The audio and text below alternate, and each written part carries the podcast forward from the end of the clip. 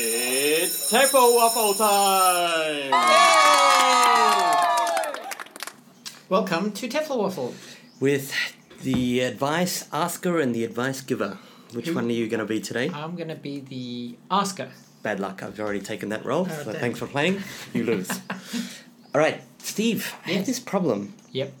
Uh, I have a class. I like the class. Mm. Good students, uh, keen, smart, Mm. outgoing, uh, good at seeing grammar patterns without the teacher having to be really overt. So Doesn't sound much like can a stick problem to the me. whole inductive. Mm.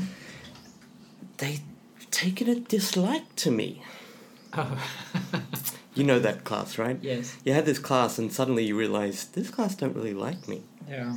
Now, of course, it's never this class. It's Some the people- couple of students that you notice Mm. and you notice. Uh, now, I can make this worse by saying I even know what caused it. What caused it? All right, so uh, I was teaching a lesson, and the students, uh, it's high school students, they're uh, 14, I guess, Yeah. 15, Yeah. whatever, around that age. Mhm. Uh, the students had to just fill out these 10 sentences, and I'm going to collect that piece of paper from them. Mm. It's a common high school thing. Uh, it's also a bit of a trick. The students don't know when they are or are not being graded, Mm. therefore, they make sure they finish it. Mm. Okay. Fire drill. Ring. Okay, so I can't finish my lesson.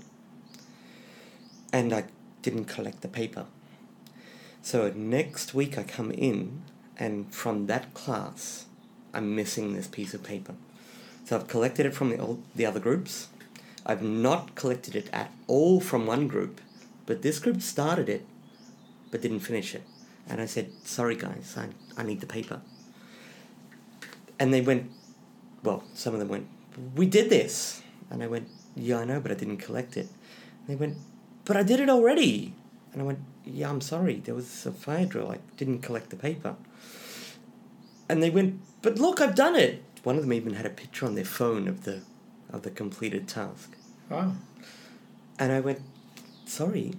And yeah, but what, what do you mean? Are you asking them to do it again, or you uh, so telling them they, to get zero for uh, they began it. No, no, but what are you began the telling them at this point? That they have to redo it, or that they Yeah, I, I need to collect that paper. and Uh, they don't have it. Uh, they don't. A lot of them don't have it. Uh, I know that some of the the really keen students actually would have completed it in the time the previous week, Yeah. but some of them didn't. Okay. Uh, All right. So you're just starting the exercise from scratch. But then much. why why are the kids not happy about this? Because they've already done I've it. done it.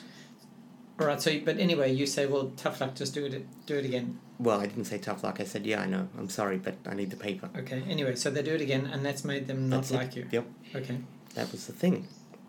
All right. And how does this not like instantiate? Are they are they passive aggressive? Are they? Yeah. It's a passive aggressive thing. Okay. So it's a lack of keenness, I would say.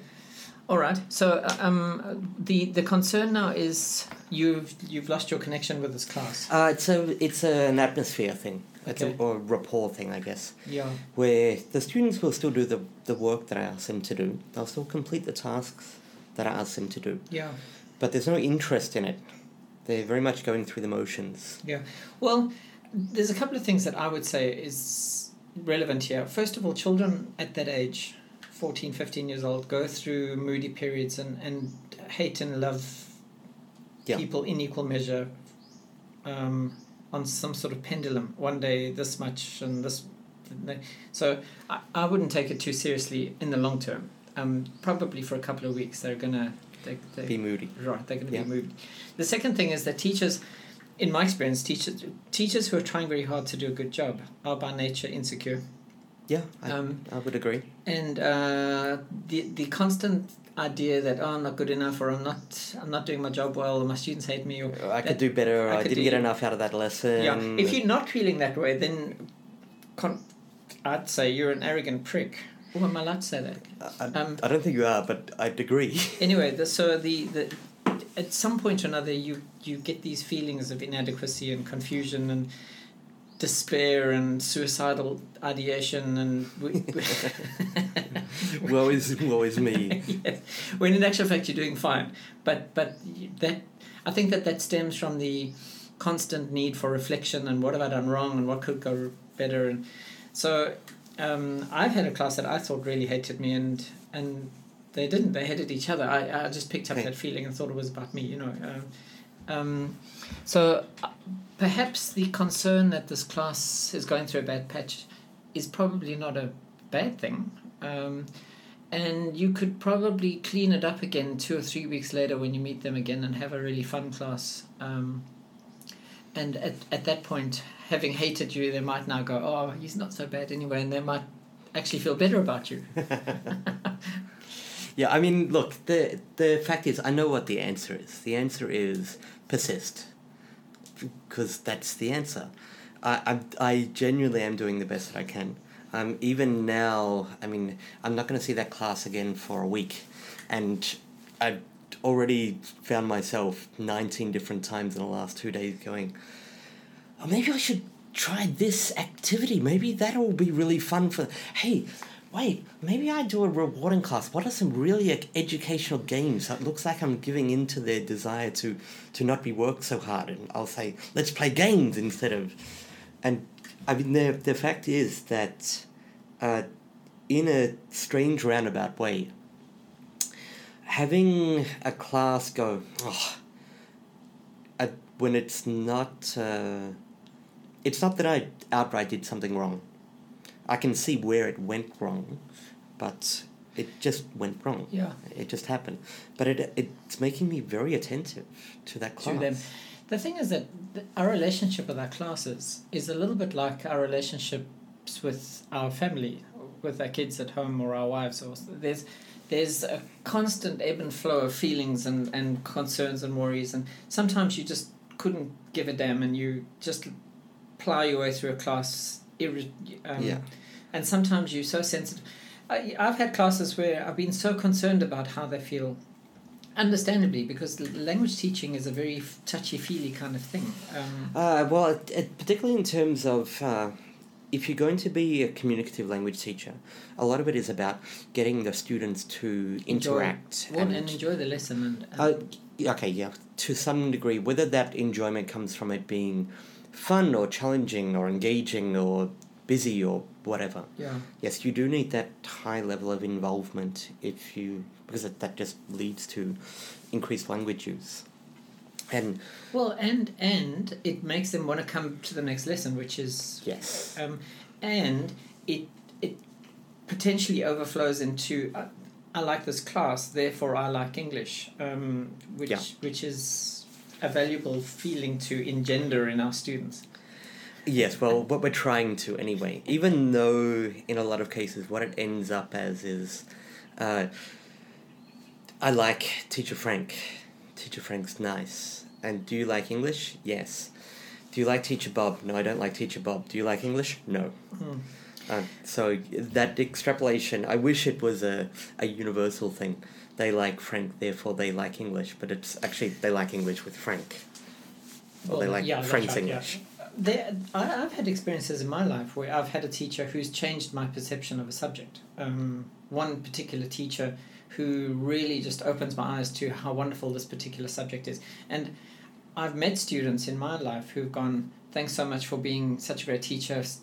I went on and did, uh, you know, and Yeah. I, I, at the time that I was teaching them, I had no idea that that was happening. You know, you don't have any control over that. Yeah, often you, you notice that a, student is particularly good. Uh, often you notice that in terms of enthusiasm or inquisitiveness or desire to get the work done or try really hard, whatever. You often notice that a student is particularly weak, be that in the I'm struggling with you know this this these lessons are difficult for me compared to everybody else, or I'm really not motivated, or but everyone else is a student. Yeah. They're- They're a sea of students, and but, but the, the major impact you're having on students, the, these these life changing things, the impact that you're having on students are not with the strong students. They're with the weak or the the, Oh, the middle of the road, The yeah. middle of the road. Somebody in the class who you're actually not noticing, or is actually in the way. And somehow or another you're affecting how they perceive. Um, yeah. So I mean, those are the students which are actually the most interesting. In Yeah, I mean, this whole issue of I have a problem with this class is actually a common teacher problem. sure. And, and Yeah. it's and it's always that you know, a teacher who says all the classes are terrible, okay, well that's just a bad teacher. Um, a teacher though who comes to the staff room and says, I'm struggling with that group. Uh, what are they like with you? Uh, now that teacher could be possibly on the wrong track. Those guys are impossible. Uh, but the teacher comes and says, I'm struggling with them. Do you do, is it me or is it them kind of thing that is a teacher who's looking for solutions Yeah, and um, the thing is that they what they're doing is they're comparing Group A with Group B, and if they're Yeah. having a lot of fun with Group B, then Group A is not a good class. I I use not good in air brackets here. Yeah. Um, not good by comparison to Group B, but they might still be great by comparison to Group C. Bob's experience with Group C, who he likes. You know what I mean? or for that matter they might be great group b is not as good as group a okay well check out group a when they're with that teacher oh wait Oh yeah. group a is not very good Yeah. so yes it's it's very relative um, I've often I've often experienced the thing where I've started a year and I've really liked Group A and I'm not so keen on- Group C, and then by the end of the year, Group A I've, just had enough of them. I, ca- I can't wait to see the end of the back of them. And Kind Group C is like my motions. favorite. Yeah. Yeah. Um, and oh so, very much so so somewhere during the year, my my relationships with the class switch over. I, I must admit the, the the the experiences I've had as a teacher that have been quite powerful in terms of feeling like I'm really having an effect are definitely those groups or those students that in the beginning you could see they were struggling or Right, they and- or perhaps they just weren't into it or And then whatever. there's a click. Yeah. Now, now this this conversation taps into the concept of plausibility, teacher plausibility. Have you do you know about Yep. this? So plausibility is the the sense that a teacher has that they're making a difference. yeah, the, um, your sense of self worth in the classroom. Right. Now, as an Anglo, just going back to your issue of your self. Yeah. s- Self. Perception Well, no, your your fear that you're not doing well enough with, with the group. that particular group. That that's so common with teaching because, and particularly I think with language teaching, because it's so fluffy. I, am I actually doing any? yeah, am I any making good? a difference? Am I making a difference? Are my students learning any language? Um, I'm useless. My my job is a waste of time. You know that whole thing. Yeah. Um, that that we don't get a lot of feedback from our job as teachers means that our sense of plausibility is actually quite low. yes. Um, unless we've got a very small class and we know our students very well. But if you've got 50 and we students, and we stay with them for long enough that we can see them because it's hard to see in an hour what we've done. Sometimes we have to go. Oh yeah, I suppose six months ago. Yeah, but you, you can't assess it. You know, in, in personal training in the gym, you can see that, let's just say you're a personal trainer, you've got a client who, who wears a size 12 dress and suddenly and she's wearing a size 8 dress. four push-ups. Yeah, and there's a real, there's a, you can actually gauge A visible, the, tangible. the development. thing, Yeah. with language teaching, you can't. There's there's no way. You can record them and compare the recording, or I don't know. And you can look at exam scores and go, well, everyone. Well, even that, but then the, the thing is that it, are the exams equal, or comparable, or have I just Comparable. Have you become American? Comparable? Comparable. Never mind. Troy's a bit obsessed about pronunciation. I'll, I'll just sit here confused. Did I say that wrong? Oh, okay. Anyway, um, Never mind. It's just hyperbole. um, where were we? uh, Oh yes, uh, plausibility. Yeah. So creating a sense of plausibility for yourself and identifying for yourself where you're doing a good job is is important. Um, otherwise, you feel like your job is just a waste of time. And this kind of student, this kind of class, where they've lost their feeling for the Yeah. lesson, or they've become antagonistic towards you, or the Yeah. lesson is the group is splintered and they hate each other, and those are the things that undermine our, our sense of plausibility as a teacher. Yeah. Now, um, the a big part of why I'm bringing this up. I mean, I'd love to know. You know, Steve, you must have some fantastic insight into this. But the horrible fact is, I actually know what the answer is. You persist. You you have to, well, keep it up. Try hard. You know, pay attention. Do whatever you can. Experiment. Try things out. I mean, these are the answers. Well, and reflect. But the thing is, though, that every teacher, well, every every teacher who actually cares, has gone through this a hundred times and will go through it, keep going through it, and in the moment when you're in the middle of it, it feels terrible. I mean, you just become obsessed with it. But I mean, having said that, I felt terrible about uh, a one particular student that I had early this year, where I saw the moment where I lost him, and uh, in a weird way, I could justify it to myself because I went, "Well, everyone else is fine. Uh, it's only him." You know, But I felt terrible. Yeah, I th- the thing about the classroom is there's so much going on and there's so many emotions and feelings and there's so many egos and personalities and so much emotional baggage. It's so difficult not to upset somebody or somewhere. Um, in at the end of almost every class, I can pick out a point where I know I've upset a student. Not deliberately. I've said something or I've used a word Or an example. Yeah. Or or I've I've my mouth ran away and I with me and I used I, I just said something and it came out incorrectly and it's Yep. you know um, it it just happens and then I obsess about it and I, I go oh my god the person mm." and then three days later I see that person and I say sorry about that thing in the class and they go what what what are you talking about and I've made it a big thing in my head Yeah. because I, I thought it was a big thing and then there's other times where I didn't even know I've done something wrong. And t- students come to me and said, "Teacher, you really upset me," and I've gone, "What? Where?" You know, Yep. um, it's impossible to know how we're affecting the students and what's going on, and keeping keeping a balance of what we're doing and saying and how it's affecting the students and whether or not they actually care. Because sometimes maybe they don't. Um, Yeah, this. I mean, this thing. Uh, I, I, look, the guy who I annoyed early in the year. I In- in obsessed this about it. Uh, no, this was a different group. This was an adult learner, uh, quite a well-educated adult learner. Actually, uh, the exact scenario was, uh, it was a writing lesson. I was uh, doing some. I was teaching them to do self-correction and peer correction. So I, I was going through their essays and indicating where their errors were, but we had a system in place. You write it first, then you bring it to me, and I'll tell you where your mistakes are. Then you take that away and see if you can identify what they are, and then you bring it back to me. If you have, I'll, I'll tell you if you're right or wrong. can we If can you we make a podcast about as a, a marking and assessment system? Yeah, possibly. but the the student said to me, you know, I had uh, nine students crowded around me waiting for their turn, and the student said to me, "But what's this one?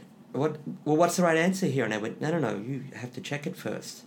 And I went, and he said, "So I can't ask you?"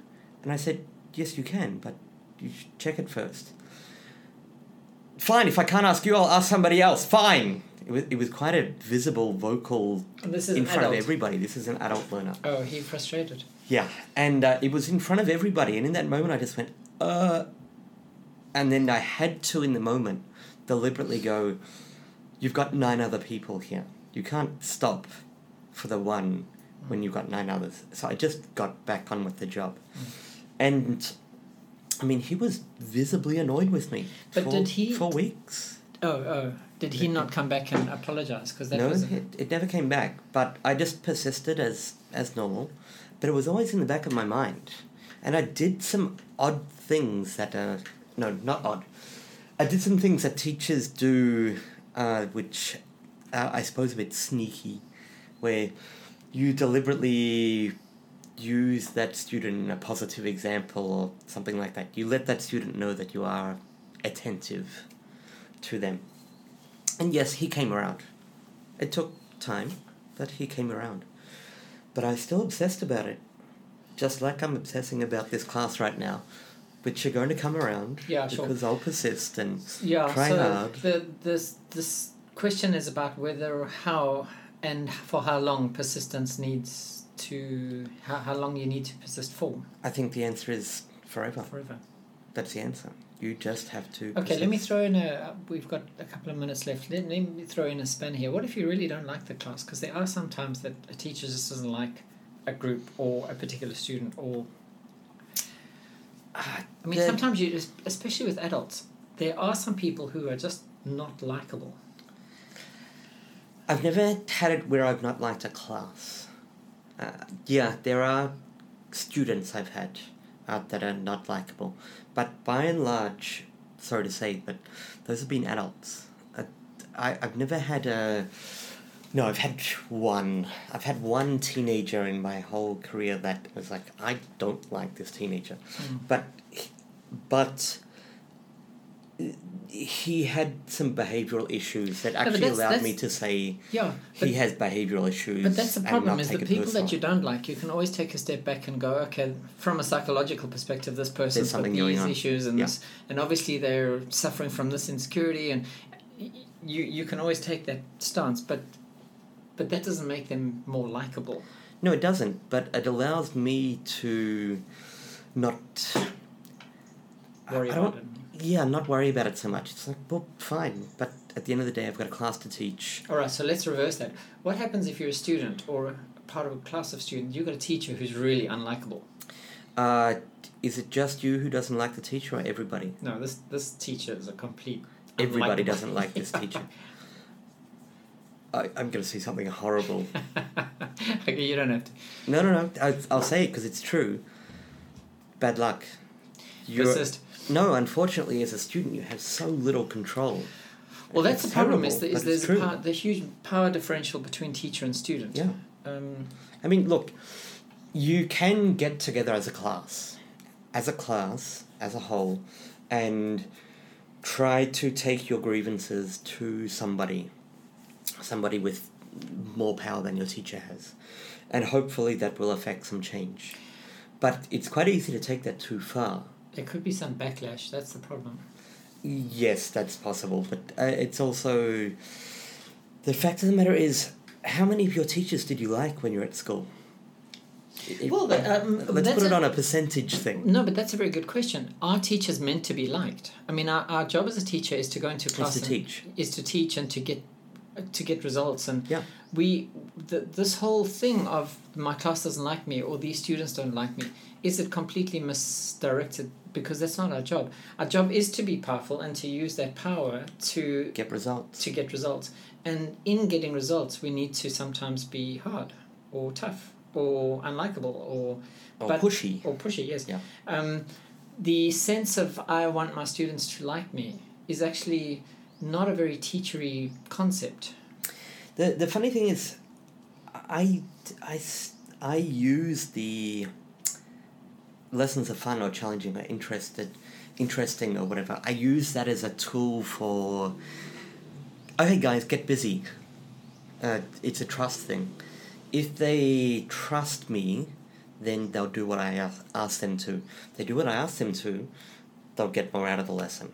So I'm using the whole likability thing uh, as a as a trick. yeah And sometimes the likability thing is a, wow, your lessons are hard. We, which we learn which a lot. equates to challenging yeah Yeah. that the the likability thing is a problem for us as teachers english teachers because we need them to like the lesson we need them to like english um, there was some research in the 70s about te- new teachers concerns i can't remember who the researcher was but he he spoke about the fact that new teachers go through the stage of wanting their students to be friends or like Okay. like me and then later on teachers get over that and then go on to results pushing for results and whether they like me or not doesn't really matter as long as they're getting results. And obviously, liking me is part of that is part of the process of getting results. Yeah, trusting Okay. me to trusting me as a teacher. that and I'm doing not what I wasting their time. Yeah, and and that they'll do what I say willingly, um, because that's part of the the process of getting results. Um, and maybe that's what it is. Is it's not really a a matter of liking me, but if I've upset them or if I've if I've made my lesson unpleasant, they're not going to buy into the lesson content as much as they would if they did. Uh, If they were on board with me. if they were on board with me. Thank you for finishing my Yeah. sentence. Now the the the odd thing is, this class that I taught, I taught. If I'm if I'm talking about effectiveness, that class I certainly got further with them than I did with another two groups actually. There are two groups that I'm struggling with from a perspective of I should be getting more out of these guys, but I'm not. The problem is that I know that this group is better and I've got more out of them in the past. So even though I'm getting more out of this group of students who are a bit miffed with me at the moment, I'm getting more out of them than I'm with another two groups of students. But there's still absolutely a feeling of, come on, this lesson should be better. Hmm. I should be getting more out of these guys. And Yeah.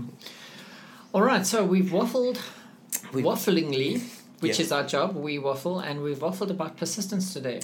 Yeah, I'm actually uh, a little annoyed at you, Steve. You should have had some magical insight to tell me how to fix it. And because we've been waffling about persistence, um, that that segues nicely into our, um, our our word from our sponsor, which today is Starbucks Coffee. Starbucks Yeah, coffee. Starbucks Coffee is our sponsor of the day. Without them, teaching just won't happen. Okay, so uh, if you're really into overpriced coffee, which is burnt and bitter, by the way, coffee should never be bitter. Or conversely, if uh, you actually are into coffee, so you never buy coffee from Starbucks, but you're into weird dessert concoctions, which Starbucks does quite well, go um, have a dessert concoction if uh, sugar's your drug of choice. Well, the thing is, as teachers, persistence is facilitated by sugar and caffeine, even if it's burnt and and burnt and bitter. Actually, Starbucks coffee is truly delicious, and I've got to say something nice about them because they are sponsors today. Okay, so to visit uh, this and all of our other sponsors, please uh, go to www. Dot. Uh, dot where's our website name? I can't remember. www. There it dot is, isn't it? okay, pause for a moment. Uh, we've lost our website now. You lost our website name. Where all our sponsors are, All our sponsors and are available, including on- Starbucks. on- who is our Wow, sponsor they've of the got a day. new website name. Snot. Snot? Really? That's not a snot. S N O T. Like really snot. Snot dot dot r e dot a l. There we Okay. go. Right. Thanks, guys. Tefl Waffle is proudly brought to you by the non-stop Waffler, Troy and Steve. For any question, comment, com- complaint or queries, you can email toffleruffle at gmail.com or visit www.toffle.com. That?